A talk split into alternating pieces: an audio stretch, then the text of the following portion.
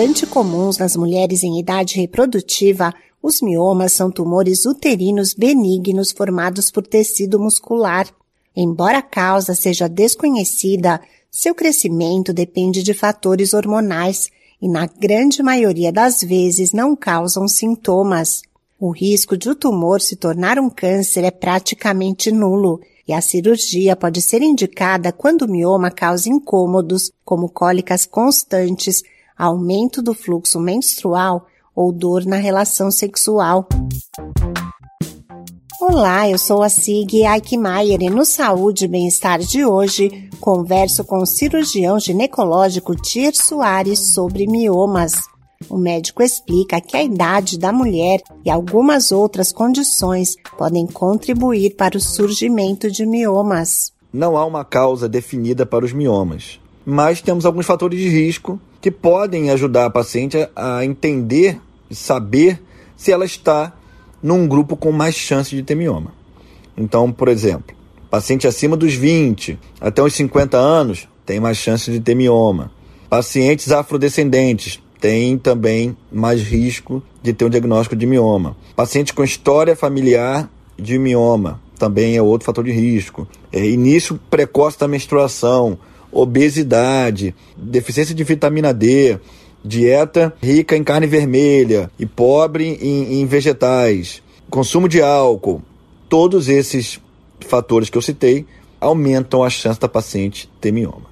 O cirurgião ginecológico Tier Soares diz quais podem ser as consequências do mioma para a mulher, entre elas a dificuldade para engravidar. Normalmente são riscos associados à evolução desse mioma. Então, por exemplo, a paciente que tem um mioma com sangramento muito importante, ela pode ter como, como consequência anemia. Se esse mioma não dá, por exemplo, sangramento, mas ele pode crescer muito e comprimir a bexiga. Então, essa paciente vai ter uma frequência urinária importante. Ou esse mioma pode crescer e comprimir órgãos adjacentes, além da bexiga, como o intestino, o ureter, que é um, uma estrutura que leva a urina do rim para a bexiga.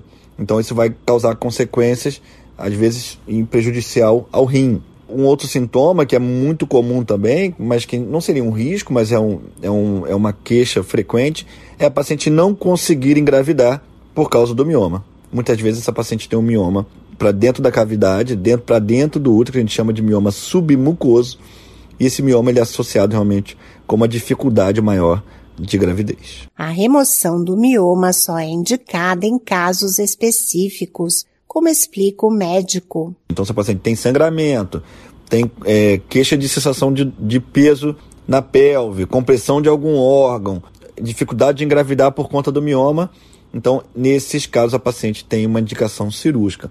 Mas, felizmente, a maioria não precisa de, de nenhuma intervenção e algumas a gente pode controlar simplesmente com uma pílula contraceptiva ou algum medicamento só para diminuir o sangramento. O mioma pode ser identificado pelo aumento do volume uterino durante o exame de toque e confirmado por meio de exames de imagem.